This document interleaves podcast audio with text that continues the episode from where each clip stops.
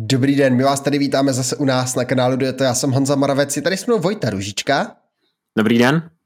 A my se dneska podíváme na ten poslední, ale za to absolutně největší a nejdůležitější World Tour závod v roce, protože závod Tour of Guangxi v Číně je minulostí. Ano, pokud jste nezaznamenali, že se takový závod jel, opravdu se jel, opravdu je ve World Tour a potvrdil teda jako svoji tradici, že se tady zjevují dost jako takový náhodní jezdci. Jsou to dost překvapivé výsledky, přeci jenom už se jezdí půl, je, půlka, je půlka října a ti tam jezdí dojet sezónu, pozbírat třeba nějaké zbylé body do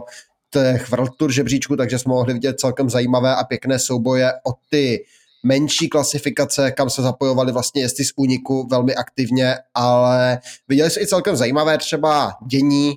No ne v tom celkovém pořadí, ono je to vlastně pět sprinterských etap, jedna taková etapa na celkové pořadí ještě ne úplně těžká, takže se na to podíváme velmi, velmi v rychlosti, protože naším hlavním tématem je něco jiného a to je to, že Mauro Veni odhalil trasu Gira 2024. A k tomu, co, jaké k ní máme výtky a podobně, se dostaneme za chvíli, ale pojďme teda první k Tour Guangxi, které se teda vrátilo po prvé od roku 2019, takže nějakým zázrakem se udrželo World Tour licenci, ačkoliv eh, se prostě tři roky ne- nejelo, ale povedlo se. A ten závod jako přilákal z nějakého důvodu skoro všechny ty World Tour týmy, nevyužili skoro žád, nebo myslím pár jich bylo, ale ne moc. Eh, třeba Soudal už nejel, ale eh, většina těch velkých týmů nevyužila té výjimky, kterou můžou použít a na jeden z, myslím, asi dvou nebo tří závodů v tom World Tour kalendáři neodstartovat. Uh, nicméně týmy toho nevyužili, asi prostě toho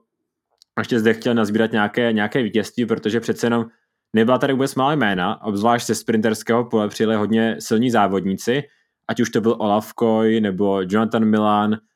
Elia Viviani a další, další sprinteři, kteří tady přijeli ještě získat to poslední vítězství v roce. Ale byla tu jedna taková těžší etapa, která uh, vlastně měla rozhodnout o tom celkovém pořadí, protože uh, to byla ta etapa či, pořazení číslem 4, kde se závěru jelo stoupání, které mělo uh, 3 km nebo 3,3 km pro, do 6,6%, uh, takže stoupání, které rozhodně už ty sprintery očesalo. A bylo to samozřejmě ne nějaké stoupání, které by se mohlo měřit s těmi alpskými stoupáními, ale přece nějaké rozdíly tam byly. A bylo to dost taktická bitva, kdy Eh,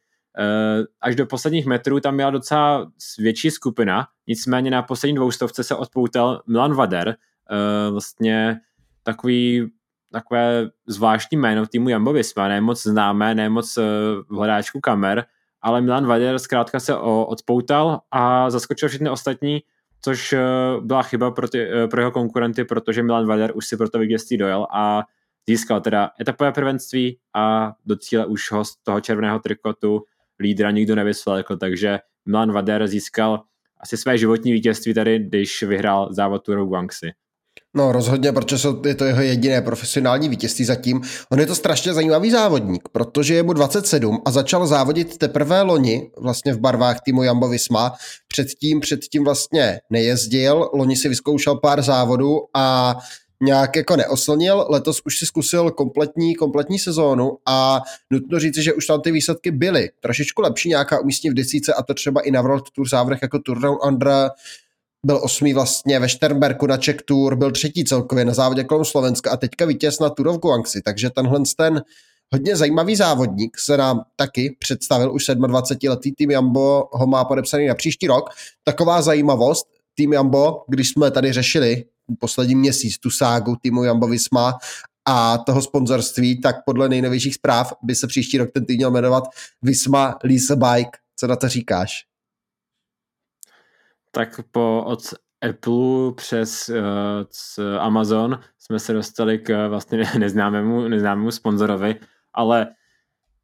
myslím, že už jsme tady nějaký takový takovou půjčovnu kolem někde měli. Teď nevím, že bylo to pár let zpátky, úplně si nevybavuju, co to bylo, ale uh, takovýhle sponzor už názvu týmu byl, možná si v průběhu vzpomenu, ale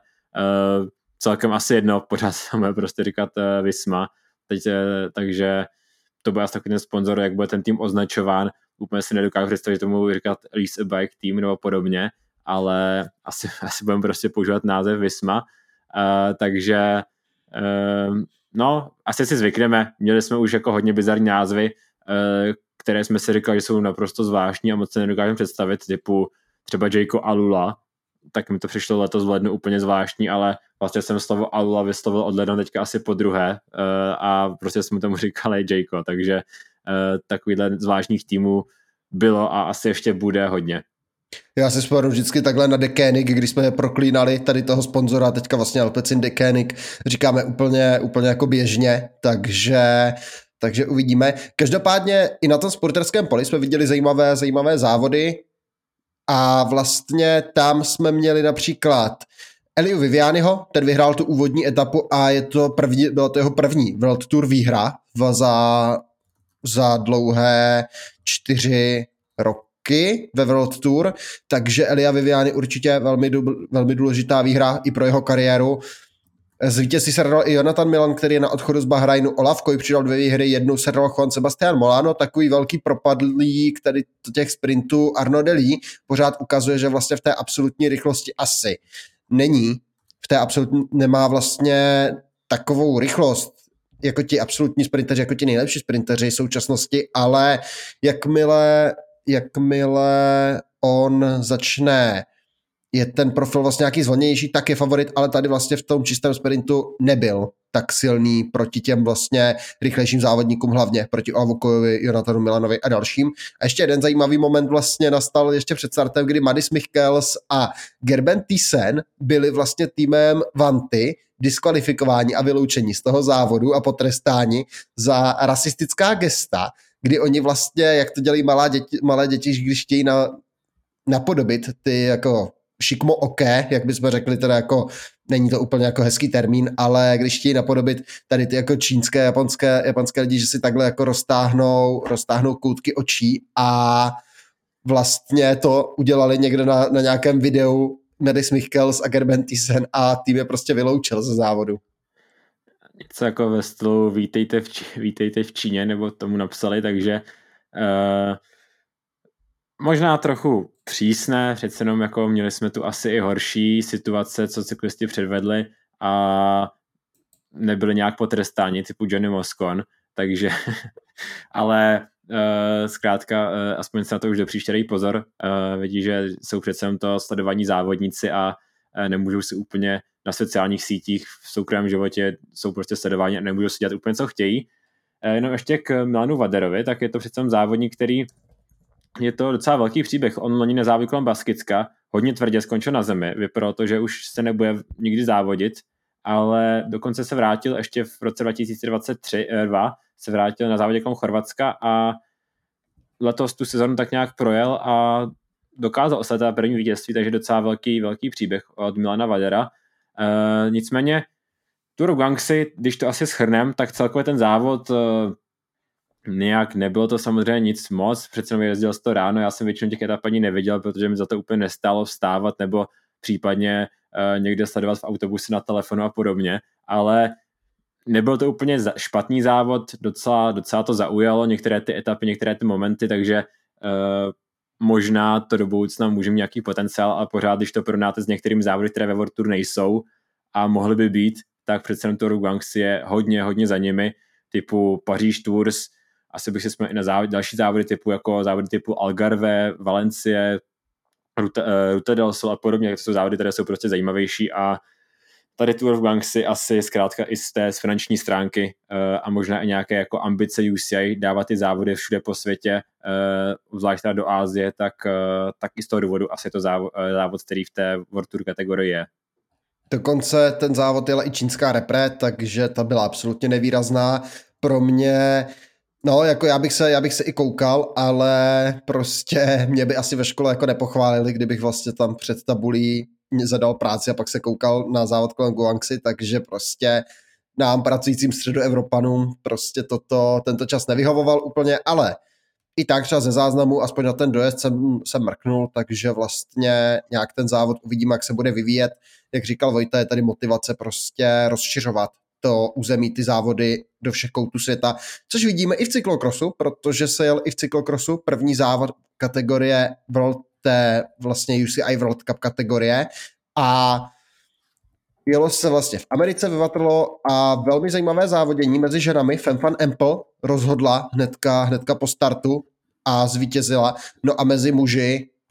se vrátilo jméno Nes na nejvyšší stupeň a to jako kometa, protože Tybo Nes ještě loni kombinoval ty starty vlastně mezi elitou a U23 a hlavně vlastně startoval v U23, ale letos se poprvé pořádně, nebo letos se přetransformoval do té elitní kategorie. Jel dva závody, jeden v Belgii a teďka v a oba dva vyhrál celkem jasně. Porazil tam třeba právě Eliho Izerbita, Larse van der Hara, eh, Michaela Fanturenauta, takže opravdu jako žádná, žádná jako ořezávátka a myslí si, že Matěje van der Poel, Wout van Aert, Tom Pitcock se mají čeho bát, protože přichází přeci jenom syn možná nejlepšího cyklokrosaře, no nejlepšího cyklokrosaře minulé generace? No, uh, určitě se mají čeho bát a nejenom jako na, v cyklokrosu, ale i na silnici. Přece jako ty Bones už letos na silnici přiváděl hodně zajímavá, zajímavá čísla. Uh, v cyklokrosu vypadá to, že letos pokud je obletu se celou, že se mu podaří získávat i nějaké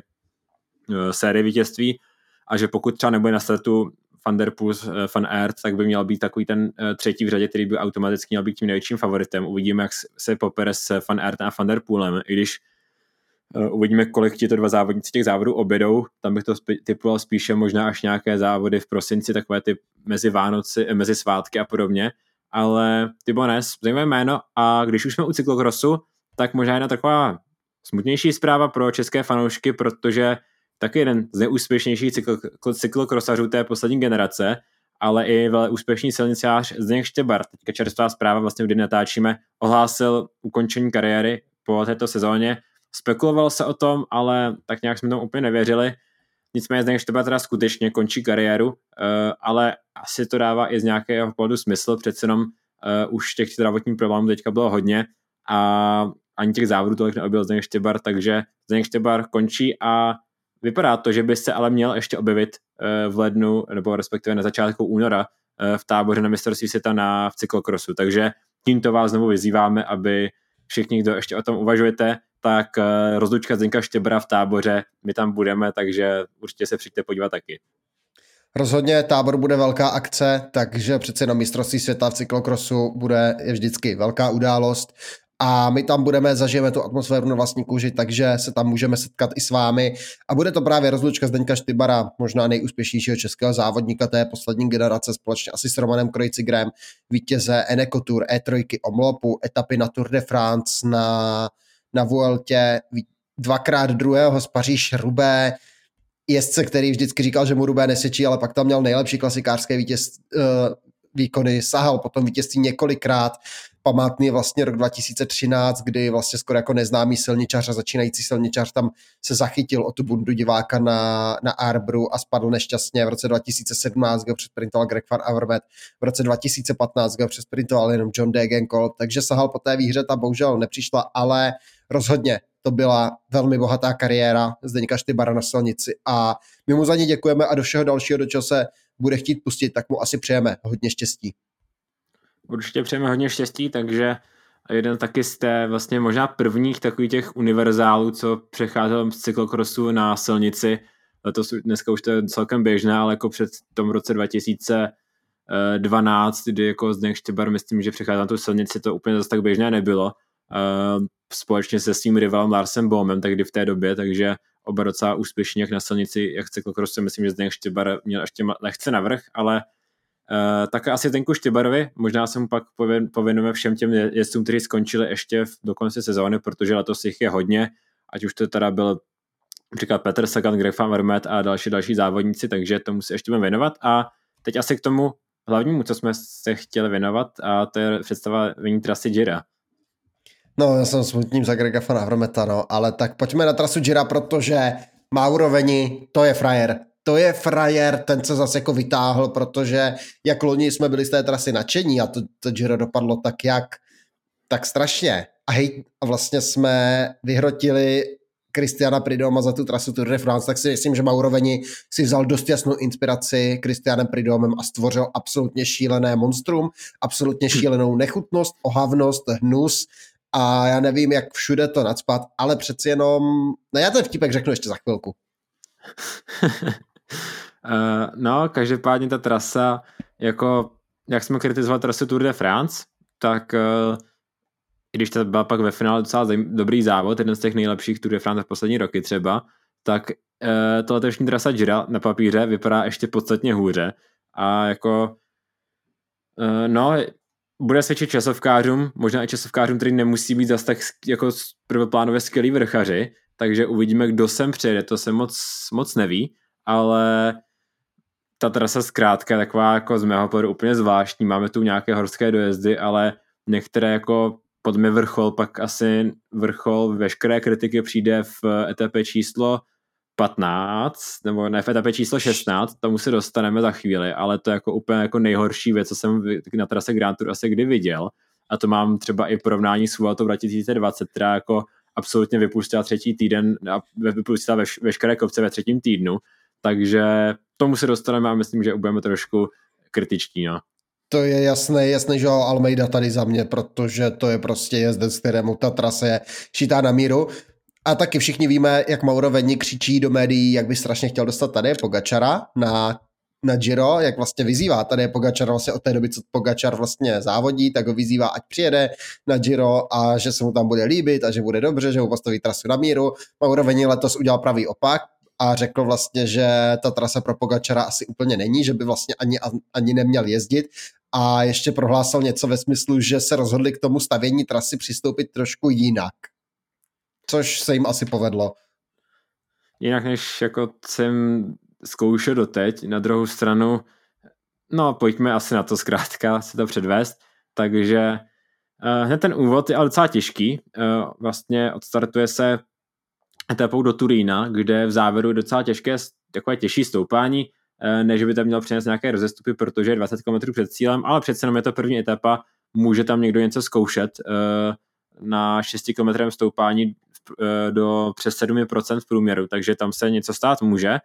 A hned následující den pak přijde etapa do Oropy, což je dost známé stoupání. Eh, není to stoupání nějak prvoplánově úplně těžké, ale většinou tam ty rozestupy byly. Eh, nicméně ty rozestupy tam byly spíše z toho důvodu, že se jela v nějaký jakoby těžší fázi závodu. Ten rok 2017 je asi známý, kdy tam Tom Dimland na poslední chvíli přijel všechny a v tom růžovém trikotu vyhrál asi úplně nejvíc legendárně historicky, uh, myslím, to byl rok 99, kdy Marco Pantani vlastně měl těsně pod Europou defekt a víceméně uh, vysprintoval a přesprintoval celé startní pole až pro výhru. Uh, nicméně ve druhé etapě si myslím, že to, to úplně nebude přijít případ žádného ze závodníků. Oropa je vlastně kopec Marka Pantányho, kde on i, kde on i vlastně často trénoval, takže uvidím, takže vlastně hodně zajímavé dostat Oropu hned vlastně do druhý den závodu, hodně nečekaný, horský finish, druhý den závodu 12 km, 12 kilometrový poměrně náročný, poměrně náročné stoupání, takže to Mauroveni se tady toho nebál a jako po těch prvních dvou etapách to vypadalo hodně zajímavě. No a Mauroveni to ještě vyšperkoval, protože ve čtvrté etapě jedeme do Andory, Není to teda ta španělská Andora, je to Andora v Itálii, město Andora s jedním R a je to absolutně revinatá etapa teda, ale já tady ten, tady ten vtipek, který jako koluje Twitterem a já jsem si ho vymyslel sám, ještě předtím, když jsem koukal na Twitter, tak jsem musel použít prostě. Takže Mauroveni alespoň nažené závodníky do Andory, sice do jiné Andory, ale i tak je tam nažené a pojďme dál k té trase, protože teď už to žádná sláva není. Ten jsem vtip ještě uslyšíte z naší strany několikrát, takže se na to připravte. a pojďme teda dál. Uh, pak přijdou etapy takové uh, zvláštní, uh, etapa, etapy rovnaté, ale především, jak jsme říkali, ta trasa sedí časovkářům, takže sedmá etapa, etapa, která poměří, bude měřit 3072 km, takže individuální časovka, která má v závěru i takové, takové stoupání, není nějak těžké, ale je to asi 200 metrů převýš, nebo 200 metrů převýšení na 7 kilometrech, takže není nic extra těžkého, ale nějaký ten kopec tam je. A především je to docela dlouhá časovka. Eh, byli jsme zvyklí, že se spíše jezdili časovky teďka mezi 20-30 km na Grand Tour, někdy i méně, a letos eh, tak 37,2 patří k těm dalším časovkám, co jsme viděli za poslední roky. Rozhodně a navíc není jediná, bude tam pak ještě jedna v pozdější fázi závodu, takže ti časovkáři tady budou mít opravdu velkou šanci nahnat si ten čas. Každopádně hned potom přijde první etapa, kterou organizátoři ohodnotili pěti hvězdičkami a to je etapa ze Spoleta na Pratiditivo, 153 km. Tady se Mouroveni teda moc nesnažil, udělal takové jako Ctrl C, Ctrl V vzal etapu z Tyrena a dali, dali na Giro, ne vtipkou, ale Pratiditivo je stoupání, které se právě tradičně jezdí na Tyrenu, nebo tradičně, několikrát se objelo na Tyrenu, na Tyrenu di Adriatico, na Giro se jelo vlastně v historii pouze v roce 1975, kdy tam vyhrál Giovanni Bataglin, ale pak na Tyrenu to býval, nebo občas to bývá, ten rozhodující kopec naposledy se jelo v roce 2021, kdy vyhrál Pogačar před Simonem Jejcem. A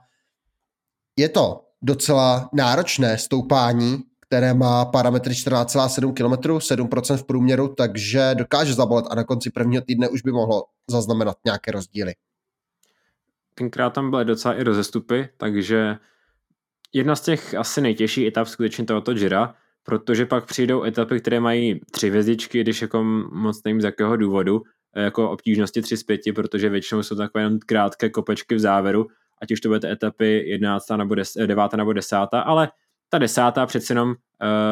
tam v závěru se dočkáme dalšího kopce, protože se pojede další neznámé stoupání Boca de la Selva a je to stoupání, které nevíme, co od něho moc čekat. Je to pravděpodobně takový ten, co nazýváme sprinterský kopec, uh, protože je hodně nepravidelné, hodně dlouhé, ale ten průměr není nějak vysoký. Je to 5, je to 18 km do asi 6%, Uh, střídají se krat, uh, prudší, a, uh, prudší a mírnější pasáže. Ten konec by mohl být docela prudký, takže není to úplně lehká etapa a uh, přece nějaké roz, rozestupy si tu budou dělat, uh, možná, ale asi bych nečekal moc, moc velké rozestupy.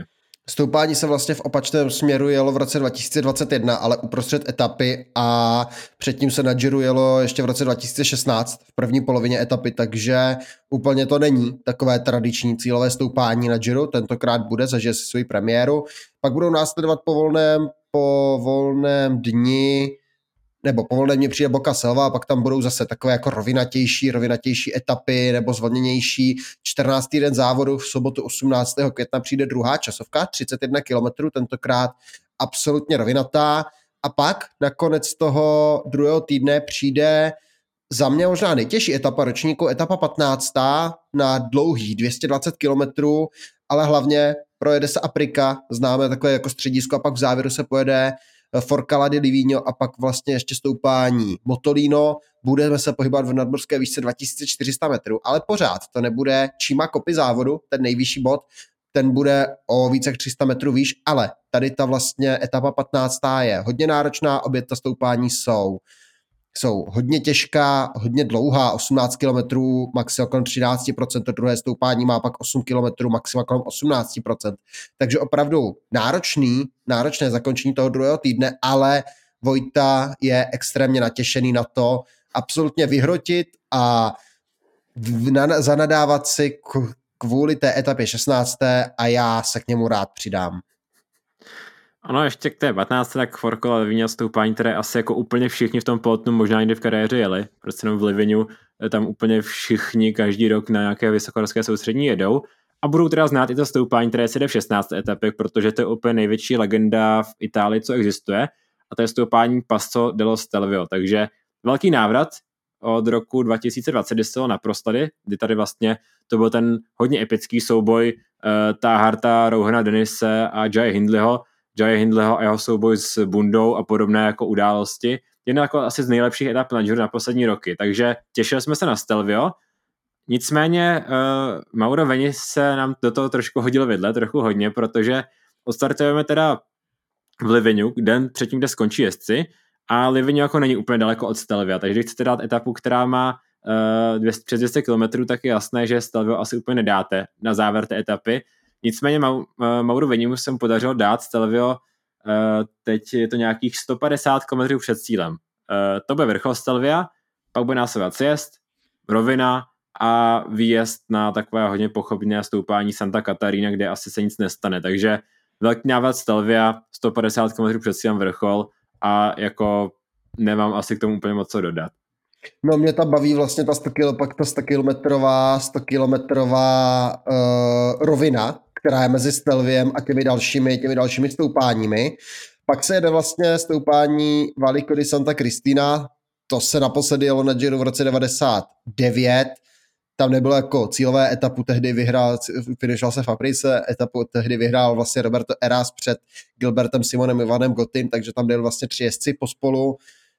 Takže stoupání, které Giro také dlouho neabsolvovalo, ale stoupání, které vlastně to samotné stoupání Santa Cristina je celkem náročné, 7,6 km, průměr 6,1%, ale předtím je tam teda 23 km stoupání, takže ještě delší, než je letos míra Stelvia, ale do 4,7% jsou stoupání pasopnej a předtím je tam 100 km, 100 km po rovině v údolí asi ze Stelvia. To je prostě, to je prostě jako, že za mě střela bokem, protože tady tím absolutně zabijete tu krásu Stelvia. Tolik jako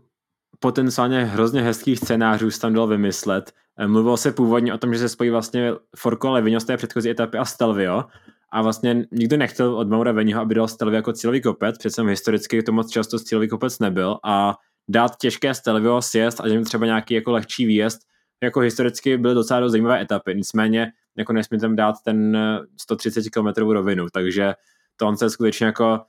napadá ti jako horší etapa, nebo kdy jsi byl ještě víc zklamán z nějaké etapy na Grand Tour, než jako z téhle, já, já asi se nevybavím. No, jako, jako hodně těžko bych pátral v paměti, jako dvojitý přes Vantu a Siest, ale ten dostane letos teda konkurenta, to je, k tomu se ještě dostaneme, to bylo taky jako otřesný, to tam, to prostě, no, No nevím, no, jako tohle je, tohle je jako kandidát na nejhorší etapu desetiletí klidně. To prostě, to je prostě jako na papíře to vypadá strašně. Každopádně pak ta 17. etapa naopak tam nás Maurovení potěšil, to už je ta klasika, klasická jeho řezničina. Start v Selva di Val, Gardena, Maurovení aktualizuje webovky, takže se mě neustále zavírají profily, takže to musím vždycky hledat znova. Je to asi už po čtvrtý, co se mě to stalo. Ale hnedka po startu stoupání náročné pasosela, takže to začíná dobře. A pasosela je stoupání, vedle kterého máme třeba paso Jau, paso Pordoj, ta slavná dolomická stoupání. Takže Maurovení udělal to, že se vyhne dolomitům a jedeme na paso Role, což ale jako nakonec nejsou špatná stoupání paso Role, pak paso Brokon, 13,3 km 6,5% a pak se Paso Brokon jede ještě jednou z jiné strany 12,2 km 6,4%. Takže trošku zkrácené. Hodně pravidelná stoupání, etapa, která se taky jako v tom regionu dala namotat jinak, ale zase jako neuráží mě tolik jako ta etapa předcházející. Paso Sele asi jedno z těch nejhezčích dolomických kopců, tak já jsem se říkal zrovna minule, jako, že už docela dlouho nebyl v itineráři. Vrátil se teda jako, je to víceméně startovací kopec, ale pak to Maureveni sice ne, nevybral ta nejznámější dolomická kop, ty nej, nejznámější dolomické kopce, ale tak nějak ta etapa je to jedna z těch nejtěžších, co se letos pojede, takže i když ty kopce já už mě neznám, no většinu z nich neznám, možná jsem o nich někdy slyšel, tak uh, by mohla být jedna z těch zajímavá, zajímavějších, ale ten zbytek toho třetího týdne už je jako spíše zklamání, protože bude následovat rovnatá etapa, pak bude následovat etapa do Sapady, která jako moc nevím vůbec, co si od ní mám jako představovat, protože tam jsou taková klasikářská etapa, pravděpodobně únik vyhraje a mezi celkovým favority, pokud se nestane nic mimořádného, tak eh, pravděpodobně se nic nestane, ale pak přijde etapa 20., která má být takové, takové to vyvrcholení, uh, vyvrcholení celého Jira a stoupání také hodně známe uh, v historii Jira, stoupání Monte Grappa, na které snad existuje asi tak jako šest různých stran výjezdu, takže nevím, která z těchto stran se pojede, ale uh, stoupání jako hodně ikonické, které se taky dlouho nejelo, ale asi taky k němu máme k této etapě takové drobné, drobné výhrady. Naposledy se jel vlastně v roce 2020, kdy bylo průjezd, kdy se vlastně přes něj projíždělo ve 20. etapě. Byla to etapa, kterou pak vyhrál vlastně Thibaut Pino před Ilnurem Zakarinem, Vincenzo Nibalin, Dominikem Pocino, jeden Quintanou. Tam se vlastně povedlo zbavit se Toma Dimuléna a vlastně ho ještě oddálit od toho růžového trikotu. Vypadalo to, že Nairo Quintana si pak odveze druhý růžový trikot v kariéře a pak tam byla ta časovka v Monze, kde to Tom Dumoulin ještě zvrátil na svou stranu. Předtím se tam měla časovka v roce 2019, 2014, kterou také vyhrál Nairo Quintana, takže Kolumbiec na toto stoupání má velmi dobré vzpomínky, ale jakože letos dobrý. Dvojitý výjezd na Monte Grappa je to náročné stoupání 18,2 km, nějakých 8% v průměru pojede se to dvakrát, ale jak jsem říkal, Monvátu má konkurenta, je tady finish za sjezdem v městě Bassano del Grappa a ten vrchol, jako stoupání Monte Grappa, nějakých je 30 km před cílem, to je dobrý extrém. Ten sjezd je docela dlouhý, takže ten to jako až nějak jako zachraňuje, že kdyby tam bylo jako 30 km vložně roviny, to by to bylo asi ještě horší. Uh, ta etapa má jako je teda zvláštní, zatím sjezdem nebo to dlouhou rovnou to docela zabil Mauroveni, ale uh, má teda nebudeme jako říkat dopředu, má potenciál, že se tam něco stát může, může to být jako hodně dobrá etapa potom ve finále a to záleží na jezdcích, nicméně uh, Mauro Veni tu atraktivitu úplně tímhle uh, nebo úplně tím závodníkům ne, ne, nepozbudilo v tom, aby nějak jako utočili. Je to 20. etapa, takže kdo bude chtít ještě něco zkusit, tak bude muset. Na druhou stranu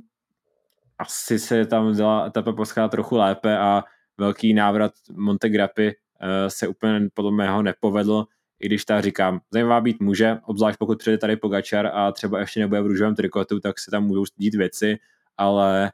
na papíře ta etapa moc dobře nevypadá.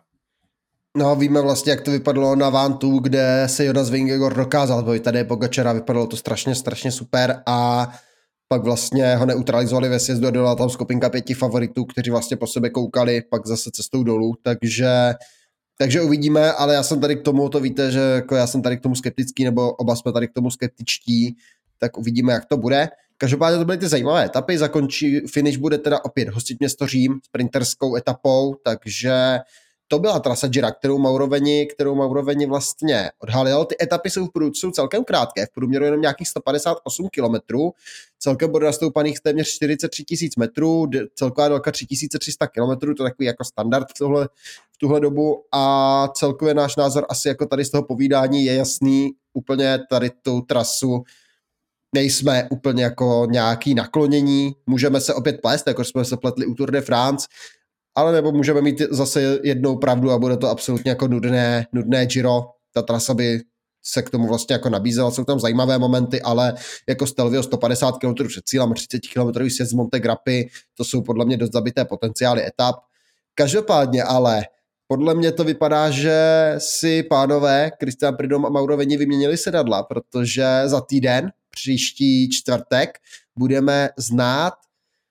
trasu Tour de France a ty spekulace vypadají dost divoce, protože to vypadá na brutální řezničinu. No, to vypadá z mého pohledu, pokud ty spekulace se potvrdí, tak je to jako jedna z tras Tour de France, co se mi líbí jako nejvíce za poslední roky, ať už to jsou uh, přejezd Galibieru asi ve čtvrté etapě, uh, výjezd na jako hodně náročné kopce uh, na Izola 2000, uh, návrat Plato, Plato de Bay a podobných jako docela už dlouho zapomenutých kopců, eh, Chimedela Bonete, což je jako nejvyšší snad silnice v Evropě po Sierra Nevadě, eh, takže eh, na to se asi těšíme a určitě si ji přiblížíme. Nicméně ta trasa Gira je taková hodně alternativní, bych řekl. Vlastně může přinést i třeba překvapení v podobě vítěze. Záleží, kdo přijede. Pokud přijede tady Pogačar ve formě, tak myslím, že tady Pogačar bude jednoznačný favorit i v té, na této trase, uh, protože říkali jsme, uh, ta trasa sedí Almeidovi, na druhou stranu pokud přijde Pogačar, tak Almeida, Almeida tím lídrem nebude. Uh, pak on byla, mohla sedět dál, tak uh, asi Geran Thomas jako takový, takový, pokud by jel trasu, by mohl být takový zajímavý závodník, nicméně taky říkal, že chce jet tour. Ty další závodníci se moc nevyjadřují, že by, co by chtěli jet, uh, Remco Evenpool, kterému by ta trasa se dělala úplně maximálně, tak nechce jet tour, ale možná to přehodnotí, když to vidí. Uh, takže počkejme si a zem zdravě toho vítěze, protože skutečně tahle trasa může přinést jako úplně cokoliv. Kdybych chtěl vypalit jedno jméno, tak za mě Joao Almeida, jak jsem říkal na začátku videa, to je prostě, to je prostě člověk, kterému to enormně a absolutně svědčí tahle trasa, protože nejsou tam úplně náročné kopce, jsou tam časovky, které on zvládá, v těch kopcích se taky zlepšil, takže to je jezdec za mě, který by mohl být takovým favoritem takhle prvoplánovým při pohledu na tu trasu. Z těch jezdců, které zvažuji, že by mohli jet, když počítám s tím, že Remco Evenpool pojede vlastně Tour de France, i když je pravda, že by to mohl přehodnotit a mohl by vyrazit semka. Mohli bychom tady vidět i nějaké překvapení zajímavé třeba, na, třeba v tom celkovém pořadí, takže uvidíme, uvidíme, jak to bude. Ještě tady Pogačar, on jsme tak říkali, že pojede pravděpodobně Giro a Vueltu, aby si připravil na olympiádu. Tady Pogačar s tím souhlasil, ale údajně podle spekulací k tomu přidal i Tour de France, takže má jet všechny tři Grand Tour, včetně olympiády a jestli k tomu přidá i tu svoji uh, úspěšnou klasikářskou sezonu, tak jsem jako zvědavý, kdy tady Pogačar odejde do cyklistického důchodu, protože podle mě jako dává tomu tělu takovou velkou zátěž, že mu moc let už jako nemůže zbývat. Ale to jako asi uh, uvidíme tady Pogačar, možná nás ještě překapí, ale jestli půjde tři Grand Tour, tak se máme asi na co těšit. A na tomto Giro byl asi jednoznačný favorit i, i v té vlastně jemu nesvědčící trase. Rozhodně, takže uvidíme, jak to tady Pogačar pojme to svoje, to svoje bláznovství, jestli mu, jestli mu teda definitivně, definitivně hráblo a pojede všechny tři Grand Tour a k tomu vymete, vymete vlastně všechny ostatní závody, které se na planetě dají jezdit, včetně olympijského titulu a dalších dalších věcí, tak prostě to bude jako Eddie Merckx se bude muset asi začít třást, protože jako tady Pogačar je přece jenom všeho schopný. Na druhou stranu uvidíme samozřejmě, jaké budou ty trasy, jestli tady Pogačar na Giro zamíří, tato trasa není úplně motivující. Na druhou stranu mně nepřijde zase tak náročná, takže by tam tady Pogačar mohl jet, pojmout to jako tréninkový kemp, ale Mira by ho tam vozil po kopcích a víceméně jako kdo by tam proti němu byl Jan Udebrooks a další jezdci, Aleksandr Vlasov, to, to, ty tady Pogačar prostě jako ve vší úctě k ním, Jan Udebrooks jako jezdí parádně, ale třeba podle mě jako Vlasova porazí Pogačar i v, po, i v poloviční formě. No a jako jestli pojede Alexander Vlasov i Ken Udebrooks, tak to možná máme zaděláno na další jako cyklistickou rivalitu. Jestli budou teda ve stejném týmu, to je další otázka. Vypadá to, že Ken Udebrooks kvůli Vlasovi odejde z Bory, ale pokud tam pojedou v jednom týmu, tak uh, možná máme zaděláno na další jako rivality typu Landa proti Quintánovi a Landa, nebo možná ještě lépe Landa proti Aruovi, eh, kde jako ty byly hodně jako znesváření na Giro 2015 a možná jsem Nekarenko už dalšího nepřicházím, ale máme zaděláno další jako velkou interní eh, rivalitu. Vtipný moment, Kian Uydebrook vlastně jel závod Chrono Destination, což je taková závěrečná, závěrečná časovka na konci roku, kam jezdí vlastně uh, časovkáři měřit své síly. Vyhrál to letos Joshua Tarling před Remkem Evenpoolem a Kian Udebrooks to jel a vlastně Bora, tým, který má jako jeden z těch vyšších rozpočtů, má prostě jako vybavení od Specializedu, což by měl být jako taky jako celkem kvalitní a prostě je to Bora, velký tým. Kian Udebrooks veřejně do médií Boru skritizoval, že vlastně by bylo hezké. On vlastně měl nějaký problém s kolem a neměl nechystané náhradní kolo, takže veřejně skritizoval tým Bora, že nejsou schopni mu připravit, připravit vybavení a že by bylo hezké, kdyby měl na závody připravené vybavení. Takže to jenom přililo vlastně takový ten oheň do těch spekulací, kdy se mluví velmi hlasitě a velmi často je to teďka asi nejběžnější téma o tom, že Kian Udebrooks možná odpustí tým Bora, dokonce údajně jako ten zájemce, který stojí první v řadě, je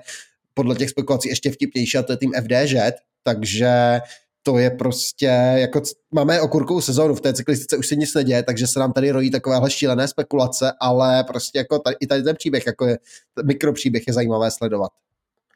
Myslím, že ten ta spekulace s FD, že se tam nakonec jako vyvrátila, vypadala jako už jednu chvíli docela reálně. Teď se mluví o dalších týmech, už si nespomínám, o kterých myslím, že jeden z nich je Inos a ten druhý